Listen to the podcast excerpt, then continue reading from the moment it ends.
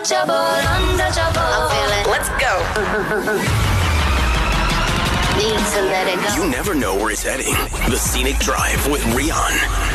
It is our pleasure to welcome Ian Roberts. Ek sien uh uh ons ou vriend Henry daar van Times Square wil net sê geniet jou vreeslik Ian Roberts, jy's 'n legende. Ja, Thank you for being you. dankie Henry. Jy weet ek het nou probeer uitfigure hoeveel jare jy al in die industrie is en ek het nie genoeg vingers nie.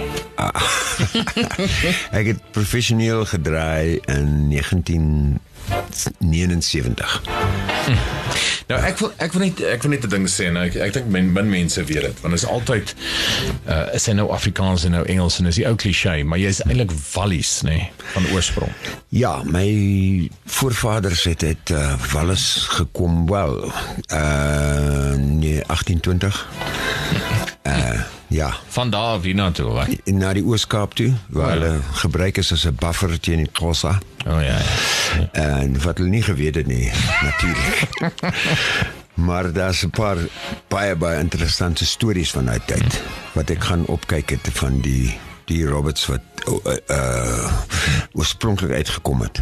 Ek wil net net uitwys dat uh julle is glad nie familie van Lord Roberts nie.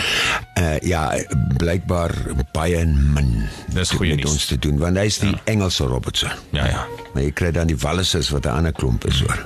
Maar jy was op 'n stadium daar toe sê nee, this is not the place for me. Dis nou Exactly. Engeland. Ja. This is Ja. not for me. Ja, ek kon nie vinnig genoeg uit daai plek uitkom nie. Regtig, dit was net nie my plek nie.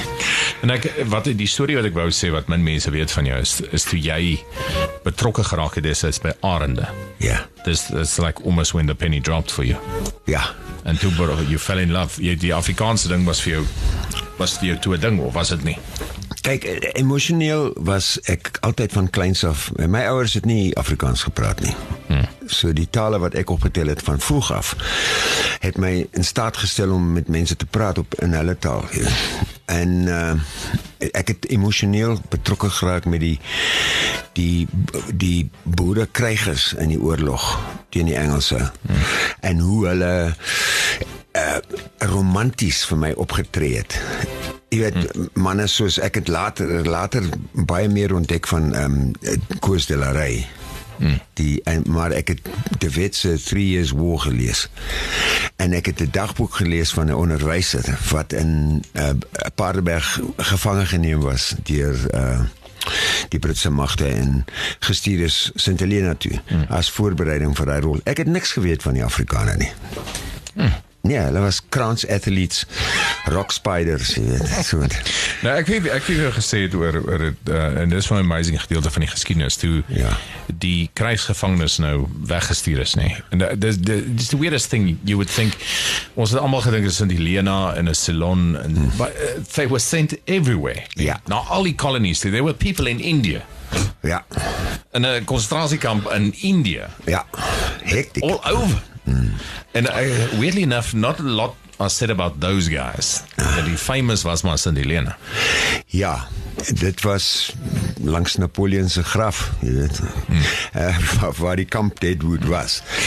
Jy weet die die probleem is net uh, I don't know if you agree, maar dit voel net vir my dat ons ma ons maak nie meer goed op daai skaal nie. Jy weet van 'n arende nie. Ons Ja. het nie weer iets gesien op daai skaal nie.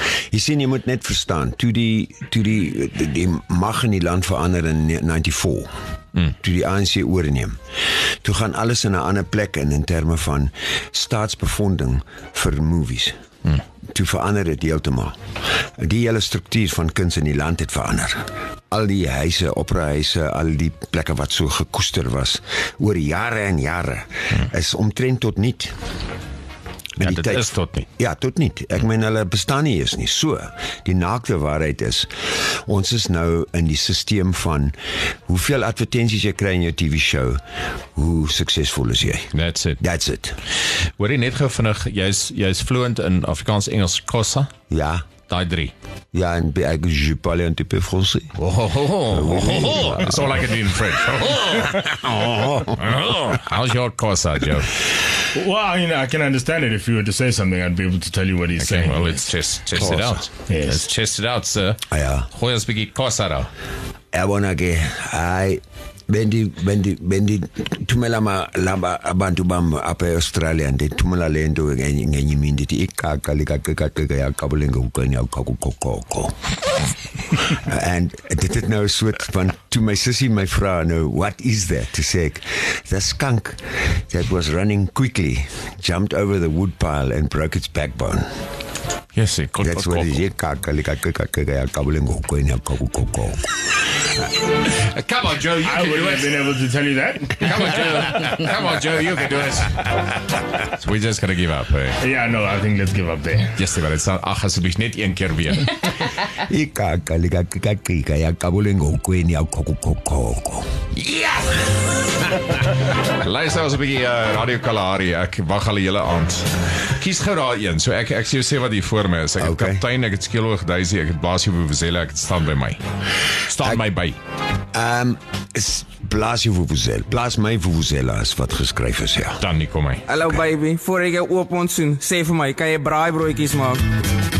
Baby, ek wil brei vanaand. Baby, jy maak sly vanaand. Kom ons maak lekker vanaand. Baby, ek wil brei.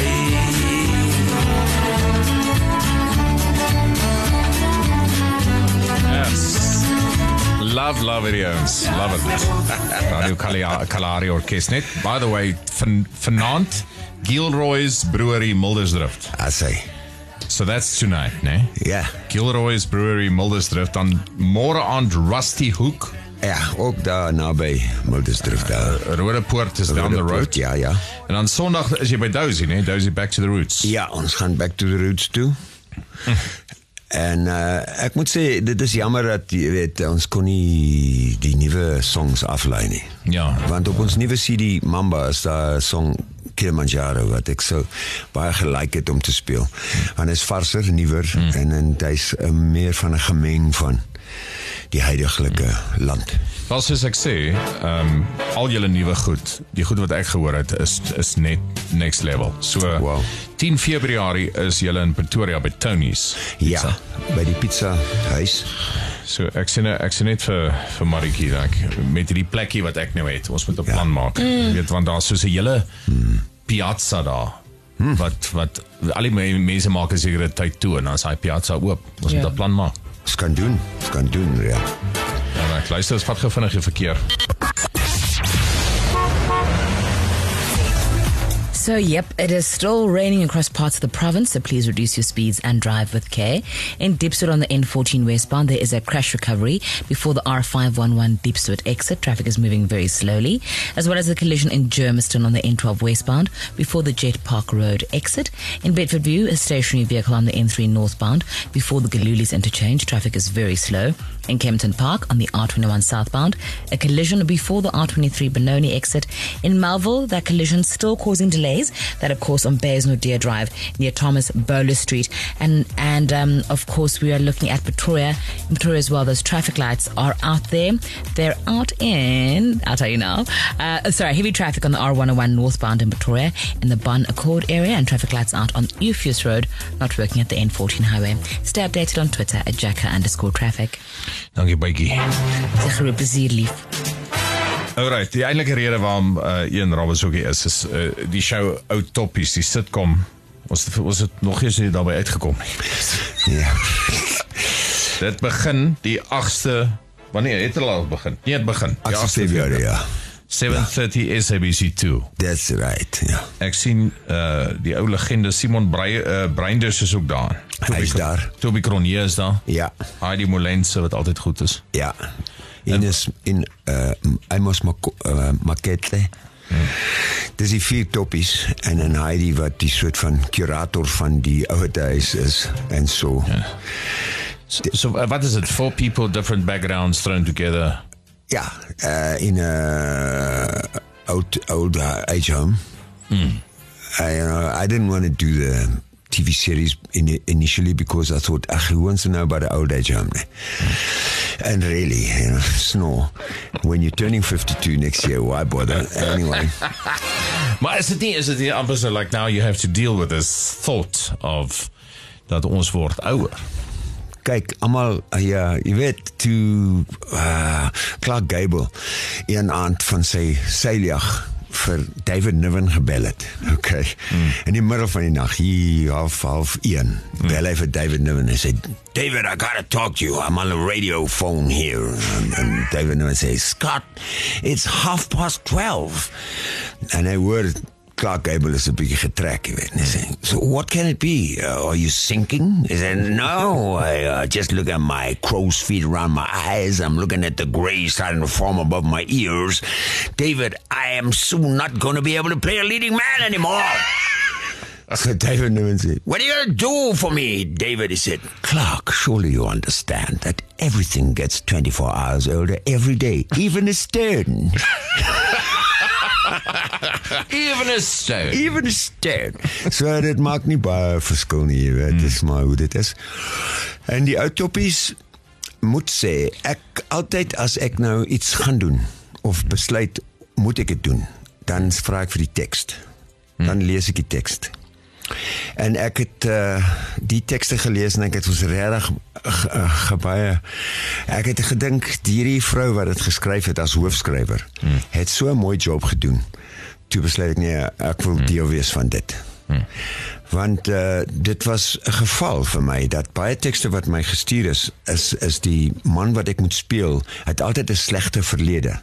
Hmm. Toe begin ek optel, hoekom is alle wit mans nou 'n slegte verlede? Ek ek wil nie sulke mense speel nie. Ek wil nie pederas speel nie. Ek wil nie mense speel wat goud gesteel het of nukleêre boms besluit het of inentings en whatever. Toe los ek dit maar. Vir 4 jaar het ek niks gespeel. Niks. Mm. Niks. Autopies is die eerste ding. Wow. In 4 jaar ja. Maybe even 5 jaar, ek weet nie. Ek het niks gespeel nie. Okay, luister, ons moet hierdie ding dan nou kyk. 8de Februarie 7:30 SABC 2. Ek wou jou vra, my ehm um, Steve Bar het eendag vir my gesê dat there comes a time I say dat jy nie speel kyk jy sê vir jouself who's this old man looking back at me. I say and in my uh, inside I'm still 24. Well I say no, who is this guy now? Het jy daai oomblik al gehad of nog nie? Nee, nee, nee. As ek myself in die spieël kyk en dis baie min, maar ek en dan skok ek en sê, "Hey man, jy lyk bietjie rof vandag." Nee. Maar dis net omdat my hare so is of my snor skeef is of my oog vol ander jy weet wat ek bedoel, dis 'n daaglikse ding. So ek kry nie 'n skok en sê, "Ek het oud geword." Ek doen dit nie. 18 till I die. I think whatever you are, die dag wat jy opstaan en jy voel vandag is ek 69, dan is jy 69. Mm. Maar as jy opstaan en jy voel vandag is ek lekker vars 40, jy weet. Dan is jy so. So voel jy hoe oud is jy? As jy voel you feel like I'm I feel like I'm what? I feel like I'm today I'm feeling around about uh, 60. ja. Roundabout. Maar het is net omdat ek 'n vet konsert gedoen het gisteraand. weet. en toe kom so 'n man daar en hy's 'n groot fan van die orkes en hy begin Jägermeisters koop. Hom sê, "Ah, okay." All right, I see what you mean. All right. You know what I mean, yeah. And now you're going to work again tonight. That's So- right, ja. Genade. Luister vir die wat uh, wat in daai omgewing is, you don't want to miss out on seeing these guys live. They're just fantastic. Gilroy's Brewery, Milders Drift vanaand, môre Rusty Hoek Rodepoort. Dis great om jou te sien, jou legend you. Hey, dankie Rian. En dankie aan julle toe. Dankie.